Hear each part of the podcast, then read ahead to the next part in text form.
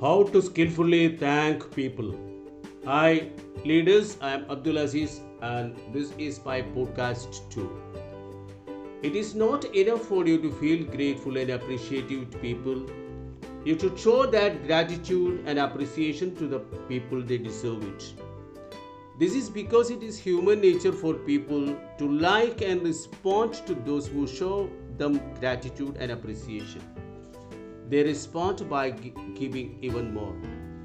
If you are grateful to people and if you let those people know you are grateful, almost always they will give you more the next time. If you don't show your gratitude, even if you are grateful, chances are that there won't be a next time or that you will wind up with less. However, there are some points to be noted while saying thank you.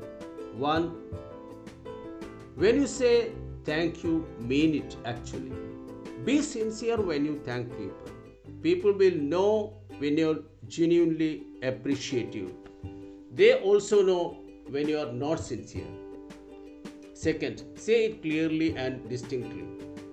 When thanking people, don't mumble, whisper, or slur the words. Say thanks as if you are glad and you are saying it. 3. Look at the people you thank. It means so much more when you look at the people you thank.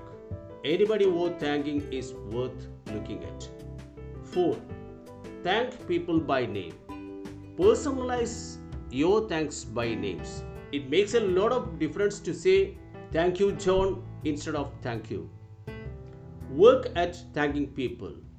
This means to watch for chances to show your appreciation. The average person will thank for the obvious, the above, the above average person for not so obvious. As simple as the above rules are, very few techniques are more important in human relations than the ability to properly thank people. This will be a great asset to you all through your life. Thank you.